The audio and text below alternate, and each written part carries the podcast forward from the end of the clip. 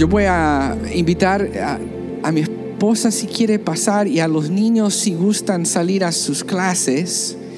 Eh, sé que la hora está avanzada, pero me toca algo, un privilegio que lo tomo muy en serio hoy día, un privilegio que es difícil de contemplar, pero por última vez pararme aquí como su pastor, aquí como con mi esposa, para traerles una exhortación en este momento. Ah. Para los que son nuevos, entiendo que este es un domingo un poco extraño para venir por primera vez. Simplemente les quiero decir que mi fe está en que el Espíritu Santo les ministre aún en este momento atípico. Y que el Señor les bendiga y que les deje saber que aquí hay una iglesia donde nos llegamos a querer tanto, que es difícil que las lágrimas nos salgan al contemplar decir adiós. Estoy consciente, hermanos, que calculé un poco, ah, alrededor de 150 veces he tenido el privilegio de pararme aquí detrás de este púlpito.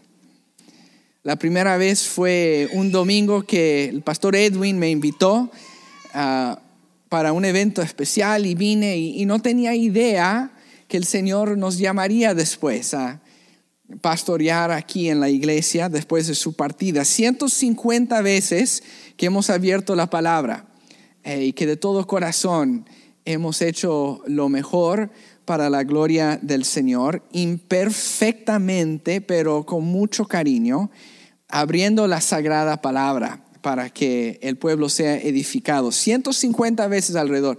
Me puse a calcular, saben que son más de 7500 minutos que ustedes me han escuchado aquí dando. Y, y la mayoría de ustedes les felicito porque por casi la mayoría de ese tiempo no se han quedado dormidos. Uno que otro ya sé que se han perdido unos de esos minutos, pero en su mayoría me han escuchado, no solamente con oídos abiertos, pero con corazones abiertos. 7500 minutos, pero estos últimos minutos han sido entre los más difíciles para nosotros. Difíciles saber cómo planificar, difíciles entender qué Dios quería decirles.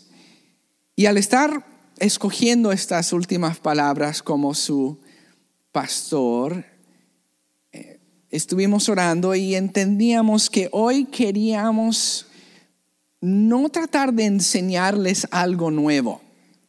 Si no han aprendido de mí en cuatro años, no creo que van a aprender hoy. Hemos hecho lo mejor para abrirles los corazones en estos años, pero hoy queremos hacer otra cosa. Queremos hoy contarles lo que ustedes nos han enseñado a nosotros.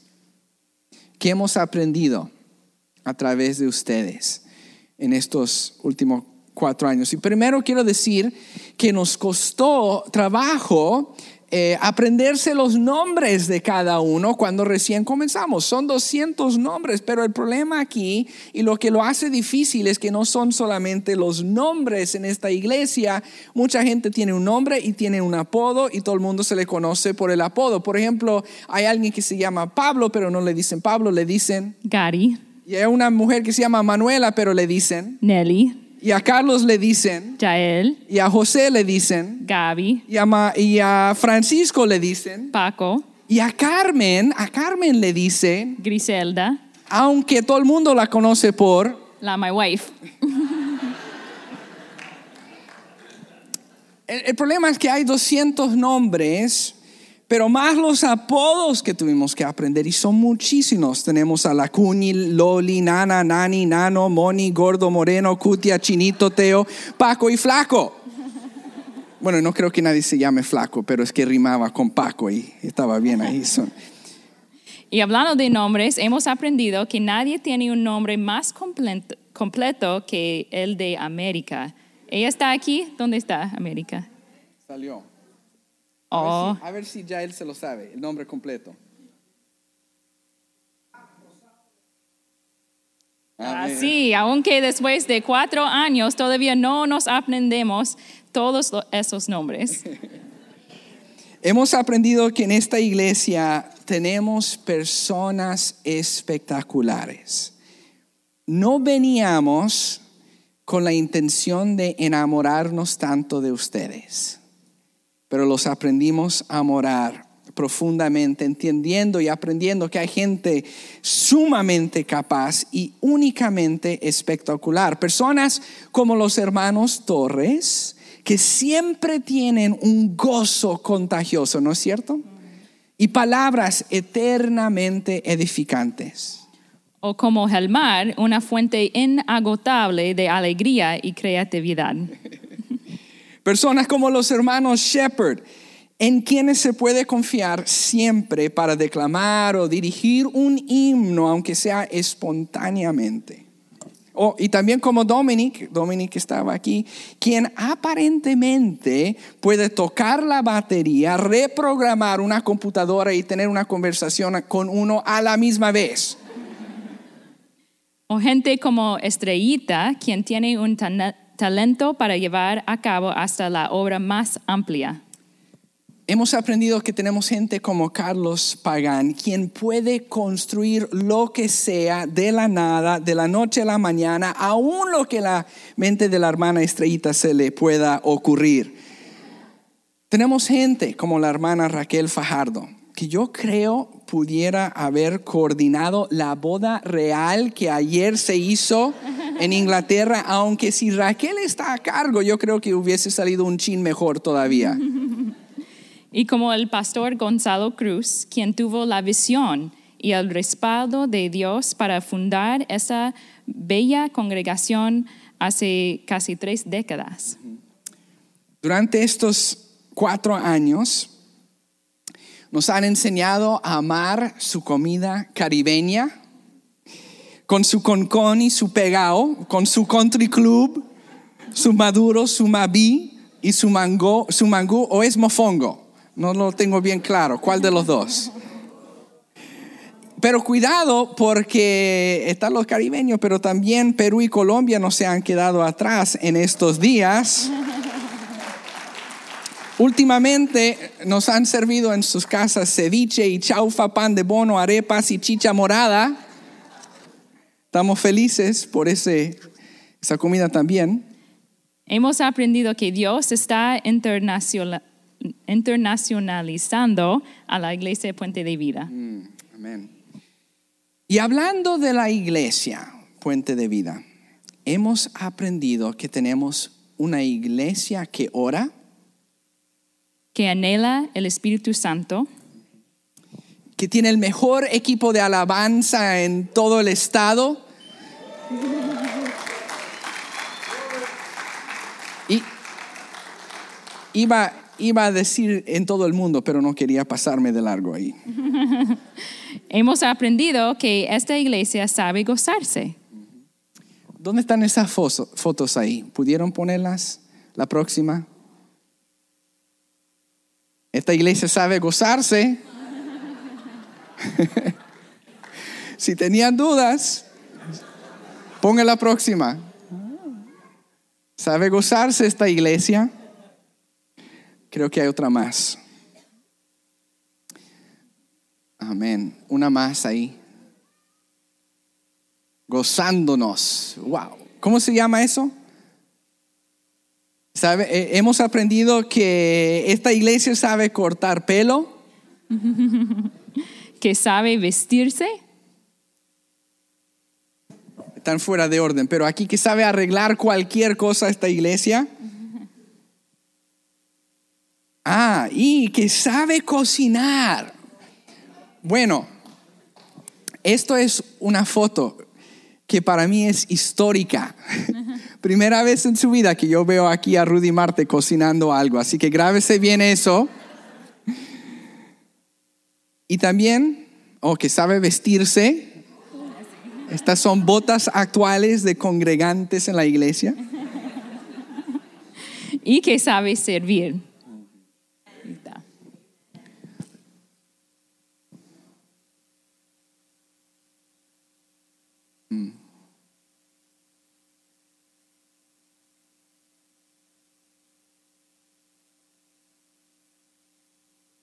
Momentos especiales. Podemos pausar ahí.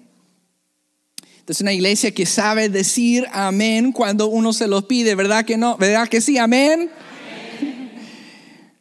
Hemos aprendido que tenemos algunas de las mujeres más fuertes y capaces que jamás hemos conocido. ¿Se quedaron tranquilas las mujeres? ¿Capaces? ¿Fuertes? Tenemos mujeres fuertes y capaces, gloria a Dios, pero que aún así sus esposos tienen la última palabra en sus casas. Sí, mi amor. No, no, no, pero, pero en serio, estamos tan emocionados y tan orgullosos eh, que con aquí podemos celebrar que no solamente tenemos una ni dos, pero tenemos cuatro mujeres que están en el proceso de candidatura ministerial hacia la ordenación y estamos muy orgullosos de eso. Ustedes nos han enseñado que Dios puede utilizar con poder a las personas aun cuando tienen poco en el Evangelio. Y que una iglesia hispana puede aceptar, amar y adoptar a una familia gringa como pastores.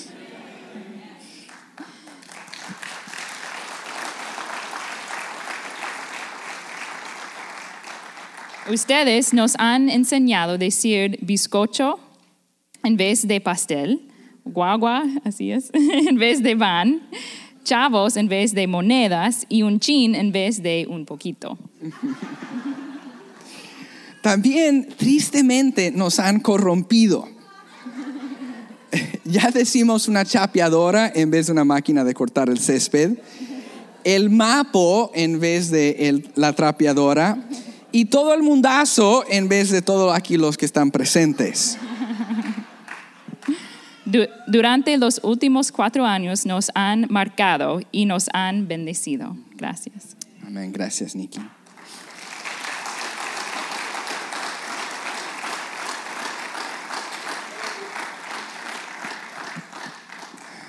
queríamos ah, encontrar el balance entre la alegría y la seriedad. Porque es imposible poner en palabras lo que hemos aprendido de ustedes.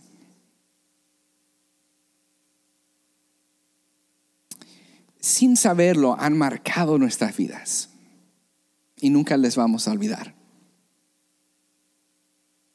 Creo que estamos más maduros hoy que cuando comenzamos, que entendemos un poco más el corazón de Dios gracias a ustedes.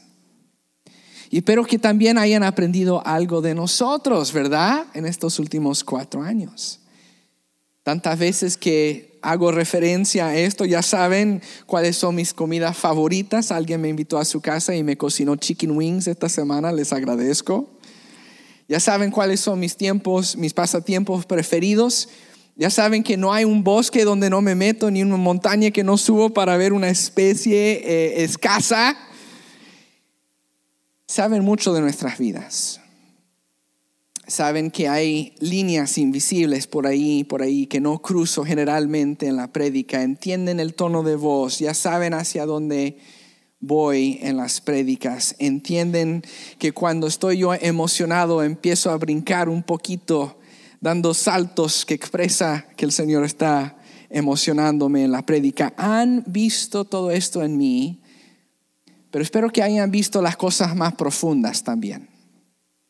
Que sepan que detrás de la parte superficial, la parte en las afueras, hay un corazón que ama tanto al Señor y a sus ovejas, los que están dentro de la iglesia y los que todavía no han llegado. Espero que hayan podido ver en mí el deseo de balancear ministerio con los compromisos de la familia. Espero que hayan aprendido de mí algo de la importancia de empoderar nuevos líderes, de trabajar fuerte y a la vez de descansar en Dios. Espero que hayan visto en mí el compromiso a velar por los miembros de la iglesia y de pensar con urgencia en los todavía no alcanzados. No es el uno o el otro, son ambos a la vez. Espero que hayan observado en nosotros pasión para la obra de Dios a nivel mundial pero que hayan visto en nosotros y aprendido algo de la convicción de llevar relaciones sanas y bíblicas entre nosotros. Pero que hayan visto en nuestra vida y aprendido de mí algo del deseo de que cada uno camine en intimidad personal con Dios. Durante los últimos cuatro años hemos pasado juntos una, tantas experiencias, casi sin número, experiencias inolvidables que marcan la vida.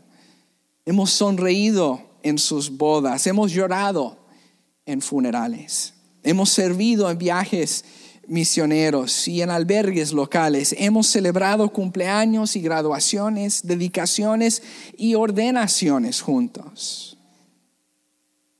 en estos cuatro años espero que hayan aprendido algo de nosotros, porque de ustedes hemos aprendido mucho. Sobre todo, hemos aprendido a amarles.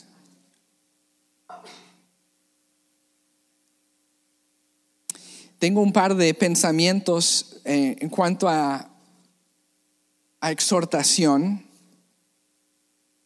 pero antes de eso, saben que me, me doy cuenta que en todo este proceso de estos últimos dos meses no hemos hablado mucho de el qué vamos a estar haciendo en esta próxima etapa de nuestras vidas. Y por lo menos quiero que estén enterados para que estén orando ah, por nosotros.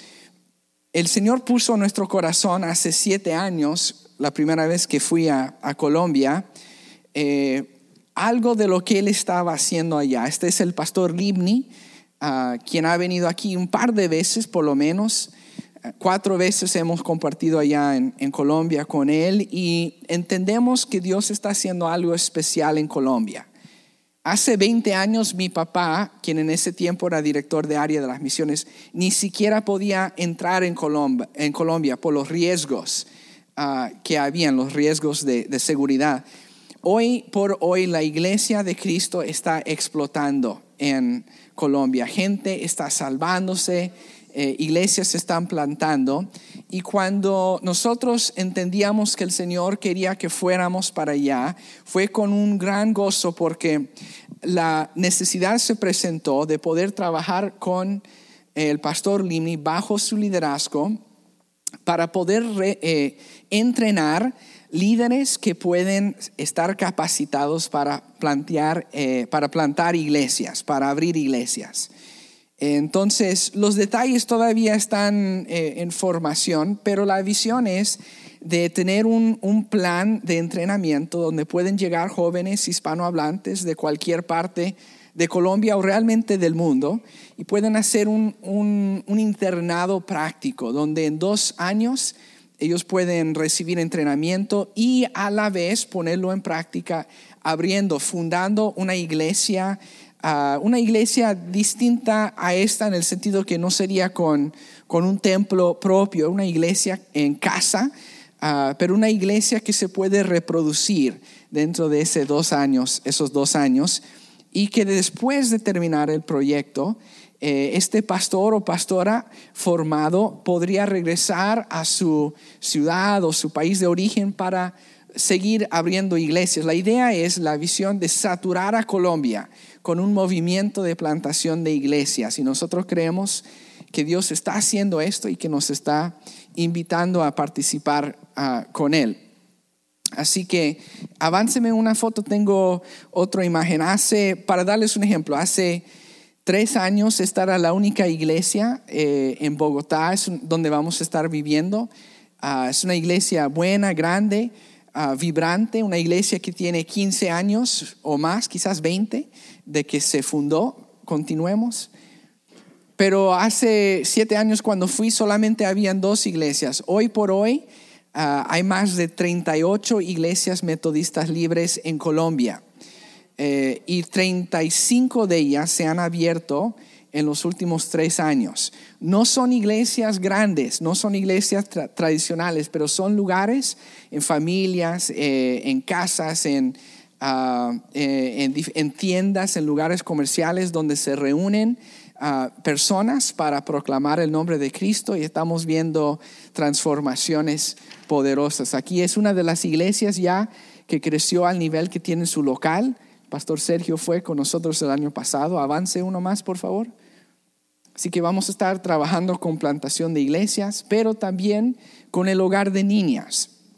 Este es el hogar donde actualmente tienen 12 niñas. Ahí eh, ustedes fueron parte de llevarles mochilas a cada una de ellas el año pasado, pero es más que mochilas lo que necesitan. Ah, el lugar donde ahora viven está en riesgo de ser vendido eh, y mes tras mes están en problemas financieros bastante severos, así que la visión que el pastor Livni tiene es de buscar un sitio fuera de la ciudad, eh, en la parte semi-rural de Bogotá, donde se pueda comprar un terreno, edificar un lugar que sirva tanto para eh, como orfanato para ellas y más eh, niñas y quizás niños, pero también que sea un centro de retiro o de escuela, algo que genere algunos recursos y que sea autosostenible en el futuro. Así que vamos a estar trabajando con ese proyecto, un proyecto ah, que nos conmueve mucho los corazones. Eh, sigan un poco, estas niñas ah, eh, viven vidas sencillas, pero vidas llenas de amor, pueden continuar muchas provienen de situaciones ah, tenaces, viviendo en la calle, viviendo ah, en la pobreza extrema, vienen de, hambre, de descuido. Y la iglesia está haciendo una diferencia en sus vidas, ya sea eh, tanto, mejor dicho, en la parte eh, física y en la parte espiritual, porque están ellas eh, siendo ahora ah, educadas y criadas en un hogar que profesa a Cristo eh, y que les enseña la Biblia desde su niñez. El punto es, hermanos, que eh, quiero que vean y quería que vieran algunos de los, de los rostros de las personas, su familia metodista libre allá, y que entiendan un poco de lo que vamos a estar haciendo. Ahora, no vamos inmediatamente a Colombia. Algunos nos han preguntado cuándo es que llegamos y el proceso, les explico, es un poco largo. Ah, años atrás los misioneros iban sin un plan y llegaban a ser una carga financiera bastante fuerte sobre la gente que iban a servir. Hoy por hoy el deseo es de, y realmente el, sistema es, de buscar todo el apoyo ah, eh, de oración y también el apoyo financiero de antemano para poder llegar a Colombia sin ser ninguna carga a la gente que vamos a servir. Y por lo tanto, vamos a comenzar en un par de semanas, Nikki, las niñas y yo, a visitar iglesias metodistas libres alrededor del país. Vamos a estar yendo a Washington, a California, eh, aquí también en, en, Florida vamos a estar en, muchos estados eh, compartiendo la visión explicando lo que vamos a hacer y buscando personas que se inscriban en el equipo de apoyo de oración y también en el equipo de apoyo financiero. Ah, es, una, es un año que también nos sirve para preparación, desarrollando una estrategia, encontrando el lugar que vamos a vivir, la escuela para las niñas, etc.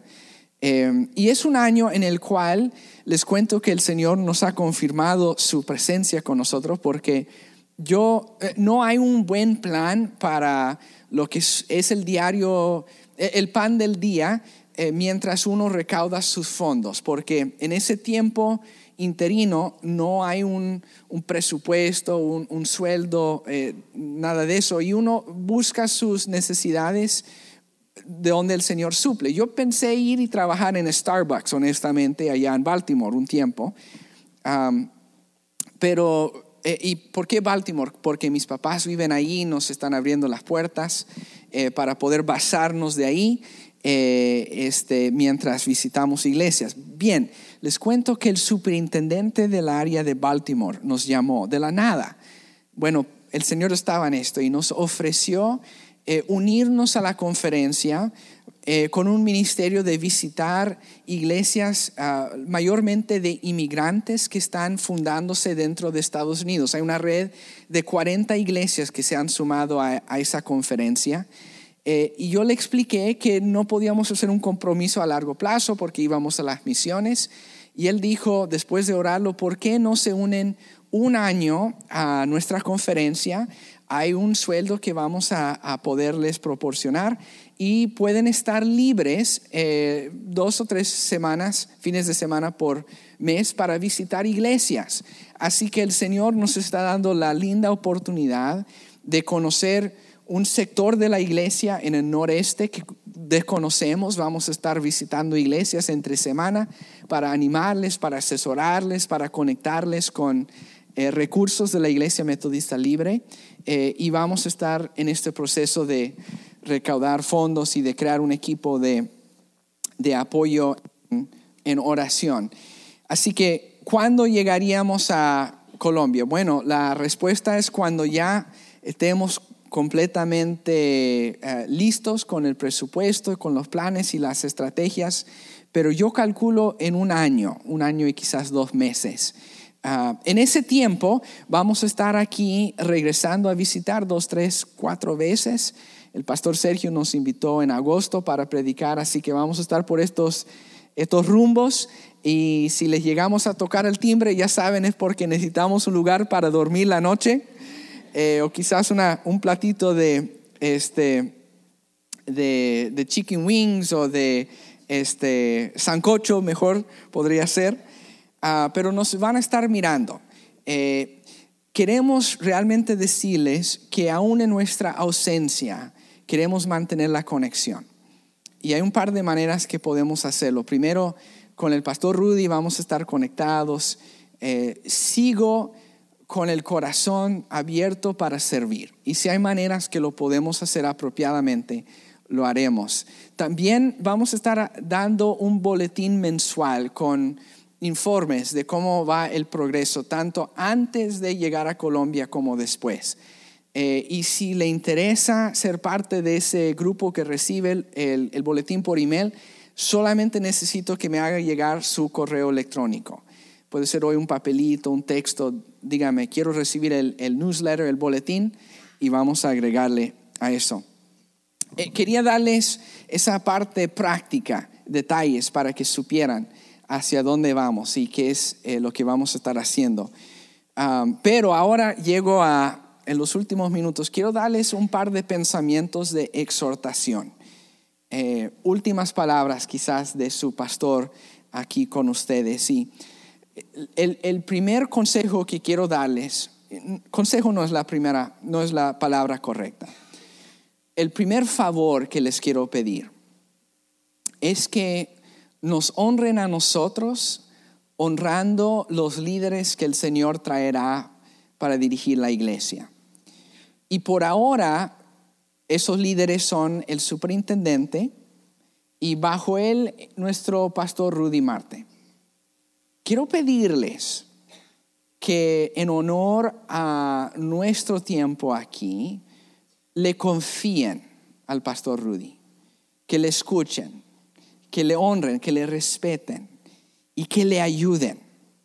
Hoy es el tiempo en que la iglesia necesita poner manos a la obra, que necesitamos una membresía, una congregación unida para el servicio del Señor. Y les pido primero que honren, que respeten y que ayuden como yo creo en este varón de Dios aquí sentado ante ustedes. Crean en Él, pongan su fe en el Señor a través del superintendente y de él. Segundo, les quiero pedir el favor y dar el consejo que estén abiertos a lo que el Señor traerá. Estamos en un momento navegando aguas que nunca hemos navegado. No sabemos exactamente qué vendrá, quién vendrá, cómo serán los meses y los años por delante, pero les puedo decir algo de lo cual estoy yo completamente convencido y es esto, que Dios, nuestro Dios, su Dios está en control. Y que nuestro Dios, el Dios que fundó esta iglesia, el Dios que ministra en esta iglesia domingo tras domingo, es el mismo Dios que estará presente aquí ahora y para siempre. Sean abiertos a cómo la iglesia seguirá desarrollándose. Sean abiertos a sugerencias, a estrategias, a desarrollos que vendrán con el tiempo. No estemos cerrados al cambio porque el crecimiento nunca ocurre sin cambio. Estemos abiertos. Y el tercer y último punto que les quiero traer es el más sustancioso. Les quiero, les quiero rogar que vivan la fe que hemos hecho lo mejor de predicar, de modelar y de motivar en sus vidas. Vivan su fe, implementen su fe, activen su fe ahora más que nunca. Mis papás, me acuerdo todavía el día que me dejaron en la universidad, eh, internado ahí. Fue un día de lágrimas como hoy, un día de gozo, de expectativa, de, alegría, pero un día también de gran nostalgia. Y me acuerdo que en la universidad donde asistí había un árbol grande, un, gran roble de cientos de años y que tenía la tradición, una universidad cristiana, de unir todos los estudiantes mano y mano con sus padres alrededor del árbol y, que, y que, luego traían, era como un listón grande y ese listón unía a todos los padres e hijos y luego iban con unas tijeras y cortaban el listón en cada familia. Y esto representaba el espacio, el distanciamiento que era producto ya del dejar la casa y el comenzar a estudiar en la universidad. Obviamente que la conexión familiar continuaba, pero me acuerdo el día que el listón entre mis padres y yo se cortó y que después de abrazos y lágrimas y, oración, mis padres se montaron en el carro y comenzaron a, viajar eh, a su casa. Yo me quedé y no me lo dijeron, pero entiendo que debe de haber estado pasando por sus mentes en ese momento un solo pensamiento y el pensamiento era esto ojalá le hemos dado la base suficiente para poder tener éxito en la vida. Ojalá le hemos dado la fundación suficientemente fuerte para que Él pueda con la ayuda del Señor mantenerse conectado con lo que más importa en la vida. Ojalá al nosotros ya no tener la misma influencia en su vida, ojalá el tiempo nos demostrará que Él tiene una buena fundación en Cristo. Si entienden eh, el sentimiento, ¿verdad? Y saben que me identifico con mis papás un poco hoy porque en este momento yo sé que soy menor a un gran porcentaje de ustedes en edad, pero me siento si me lo pueden aceptar, me siento como en parte su padre hoy. Su padre que se va y que deja hijos. Algunos que los hemos visto desde su nacimiento espiritual. Otros en cuyas vidas hemos tratado de depositar, aunque sea un granito de arena. Pero ¿saben cuál es mi expectativa, mi anhelo, mi deseo principal? Que ahora ustedes tengan la base suficientemente fuerte para poder mantenerse firmes en el Señor, para poder caminar con Él siempre y para poder abrazar el futuro que el Señor tiene para ustedes ahora sin nuestra influencia directa. Mi esperanza mayor es que Jesucristo en usted haya hecho el fundamento necesario para tener éxito espiritual en esta próxima etapa. Y con esto me refiero a varias cosas. Espero que la iglesia pueda demostrar, seguir demostrando esa cercanía, esa unidad que la ha caracterizado. Sigan en la comunión auténtica unos con otros Sigan con urgencia buscando los que todavía no conocen de Cristo. Sigan haciendo puentes, construyendo puentes con los no alcanzados, haciendo discípulos como Jesús nos mandó hacerlo. Sigan participando globalmente. Saben que yo estuve celebrando, esto es curioso, hay 30 iglesias aproximadamente en Florida. De esas 30 iglesias han salido cinco familias misioneras metodistas libres en, los últimos, en las últimas décadas. De esas cinco familias metodistas libres misioneras, el 80% proviene de la iglesia metodista libre de Tampa. O del primero o del segundo servicio. Cuatro de cinco familias vienen de aquí. Sigan participando globalmente en la obra de Dios. Nutren su relación con Jesucristo. Hoy, hermanos, de corazón se los exhorto. Nutran, cultiven su relación con Jesucristo.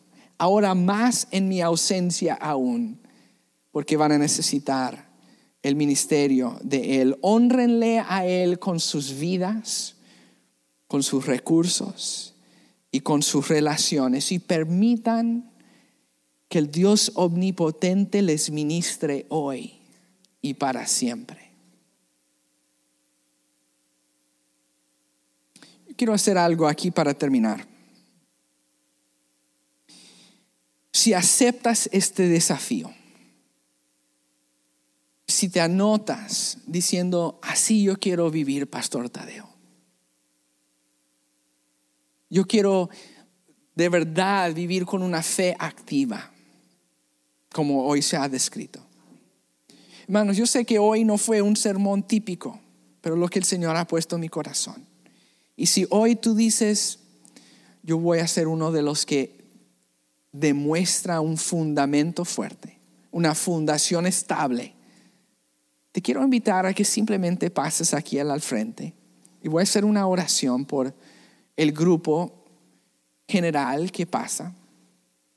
Pasen ahora, vamos a simplemente comisionarlos porque no somos no solamente nosotros los que necesitan la oración, son ustedes que van a enfrentar un nuevo desafío, un nuevo reto.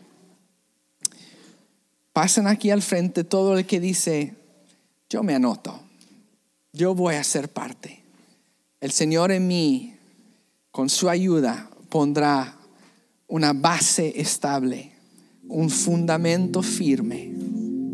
Esa fe la implementará. No importa eh, si vienen de visita, si son de otra iglesia, pueden pasar igual. Si usted hoy hace un compromiso con el Señor Jesucristo de no flaquear, de no debilitarse, de no quedarse a medias, moribundo al lado del camino, si usted dice, yo seguiré, yo seguiré caminando con mi Señor Jesucristo, pase aquí al frente. Ahora, Pastor Rudy, te invito a que pases aquí conmigo. La my wife no está en este momento. Está sirviendo allá afuera, pero Rudy, quiero que hagas algo. Quiero que mires esta congregación. Abran sus ojos un momento, hermanos, y miren acá.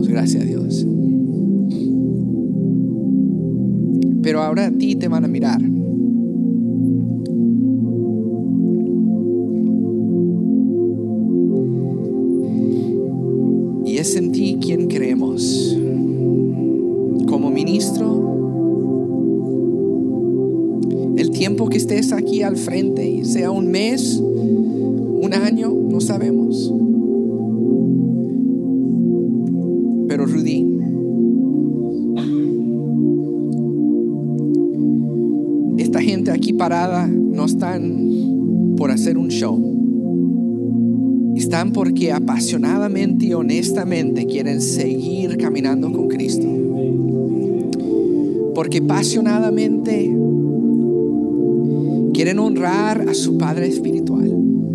Levantar esta iglesia y abrazar el futuro que el Dios Todopoderoso tiene para Puente de Vida. 150 veces me tocó estar aquí al frente.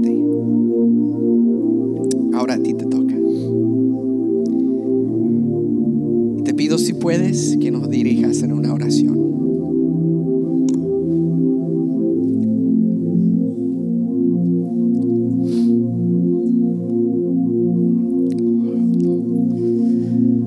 Padre, estamos aquí delante de tu presencia, reconociendo que no somos nadie, reconociendo, mi Dios, que tú eres quien capacita, tú eres quien fortalece, tú haces las cosas y los planes que tú tienes desde hace ya 30 años con esta iglesia, donde esta va a ser nuestra tercera transición y tú siempre has cuidado desde la iglesia. Desde ya te pido, Señor, que nos ayude, como siempre lo ha hecho. Porque si hay algo que esta iglesia se caracteriza, es de que dejado de confiar en ti. De que te aman, te amamos, te confiamos, creemos en tu voluntad. Aún así, como Nehemías y Edra trabajaron juntos y aún tenían sus problemas y diferencias, pero Señor, en 52 días pudieron construir los muros.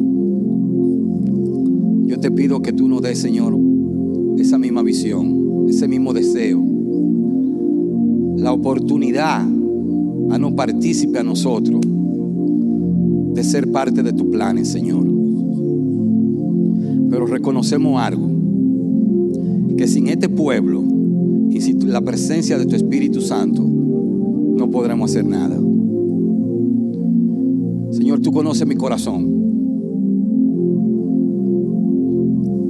Tú sabes, Señor, que especialmente en el día de hoy, si estoy parado aquí es por obediencia tuya. Porque el deseo, Señor, tú sabes, que quizá es Así como Gedeón lo encontraste escondido en aquella cueva. Quizá el deseo era mío. De yo, Señor, decirte no soy capaz.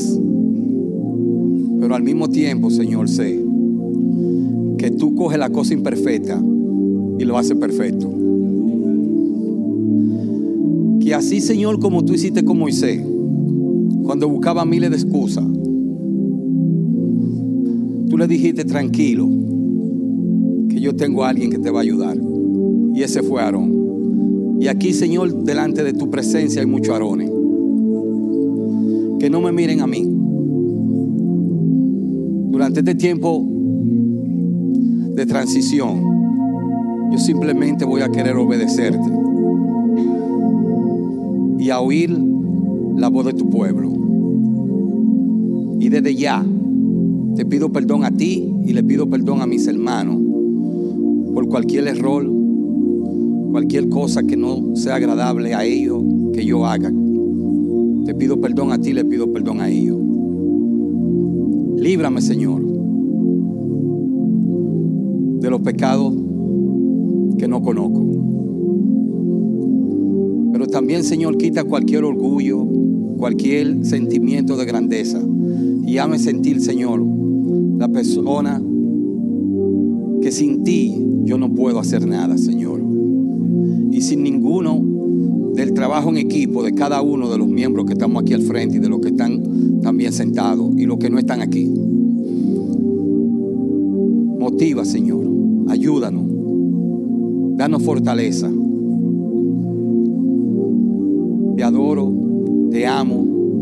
Glorifico. Y me apodero de la palabra que le dijiste a Josué. Ayúdame a ser valiente y a estar escudriñando tu palabra de día y de noche. Ayúdame, Señor, tanto a mí como a cada hermano de esta congregación. Porque planes tú tienes y tú lo vas a hacer, ya sea conmigo, sin mí o quien venga, tú vas a hacer los planes, Señor. Porque planes grandes tú tienes para esta congregación. Te pido, Señor, por ese equipo que desde ya está trabajando conmigo también. Los miembros de la Junta, los líderes actuales. Señor, pon el querer como el hacer en cada uno de ellos. Porque no están trabajando ni para nuestro superintendente, ni el obispo, ni mi persona propia. Lo están haciendo, Señor, porque te aman. No quite ese amor y ese deseo en cada, que hay en cada uno de ellos de seguir trabajando. Yo te doy gracias, Señor. En el dulce nombre de tu Hijo amado Jesucristo. Amén. Dice la palabra así. Al único y sabio Dios, nuestro Salvador, sea gloria y majestad, imperio y potencia ahora y por todos los siglos.